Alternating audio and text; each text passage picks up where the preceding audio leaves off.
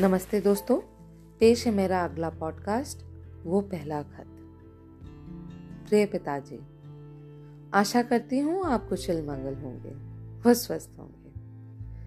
यहाँ पर सभी लोग बहुत अच्छे हैं, पापा। सासू माँ भी अच्छी है। किसी चीज़ के लिए मना नहीं करती है, पर डिसिप्लिन की पूरी पक्की है। शायद टीचर रह चुकी है ना, इसीलिए। पापा भी बहुत ख्याल रखते हैं। हमेशा कोई चीज़ की ज़रूरत तो नहीं है, पूछते रहते हैं।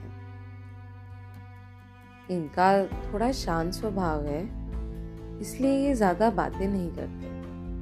ख्याल पूरा रखते हैं और किसी चीज़ की कमी नहीं होगी मुझे थोड़ा अटपटा लग रहा है। अपने घर में तो खूब उछल कूद कर लेती थी ना? यहाँ थोड़ा ध्यान देना पड़ता।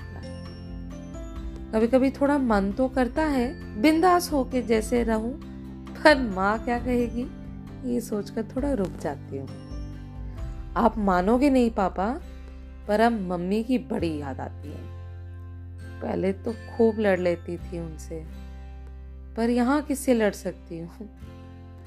लगता है विनोद को ही बलि का पकड़ा बनाना पड़ेगा। अच्छा भाई कैसा है?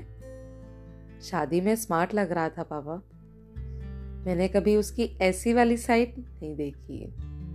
जयमाल के टाइम पर उसने मुझे ऐसे गोद में उठाया, जैसे मानो किसी लड़ाई में हो।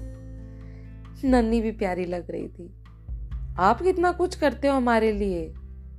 आपको रोता देख मुझे बहुत बुरा लगा। पापा, मैं यह हैंडल कर लूँगी ना। Will I be able to be a good wife a good daughter in law पता नहीं। मम्मी कैसे इतना सब कुछ कर लेती है? आपको पता है, यहाँ सब कुछ हमारे घर से बिल्कुल अलग है। दादी हैं, लड्डू है, मम्मी हैं, पापा हैं। पर अभी मैं पूरी तरह से सबसे जैसे आप कहते हो ना, रूबरू नहीं हो पाई हूँ। आपके मॉर्निंग मैसेजेस में रोज पढ़ती हूँ। पर कभी कभी सभी काम में इतना बिज़ी हो जाती हूँ कि रिप्लाई करना भूल जाती हूँ। Love you papa. There is nothing like home but you wait and see I make this my home to make you proud love Janhvi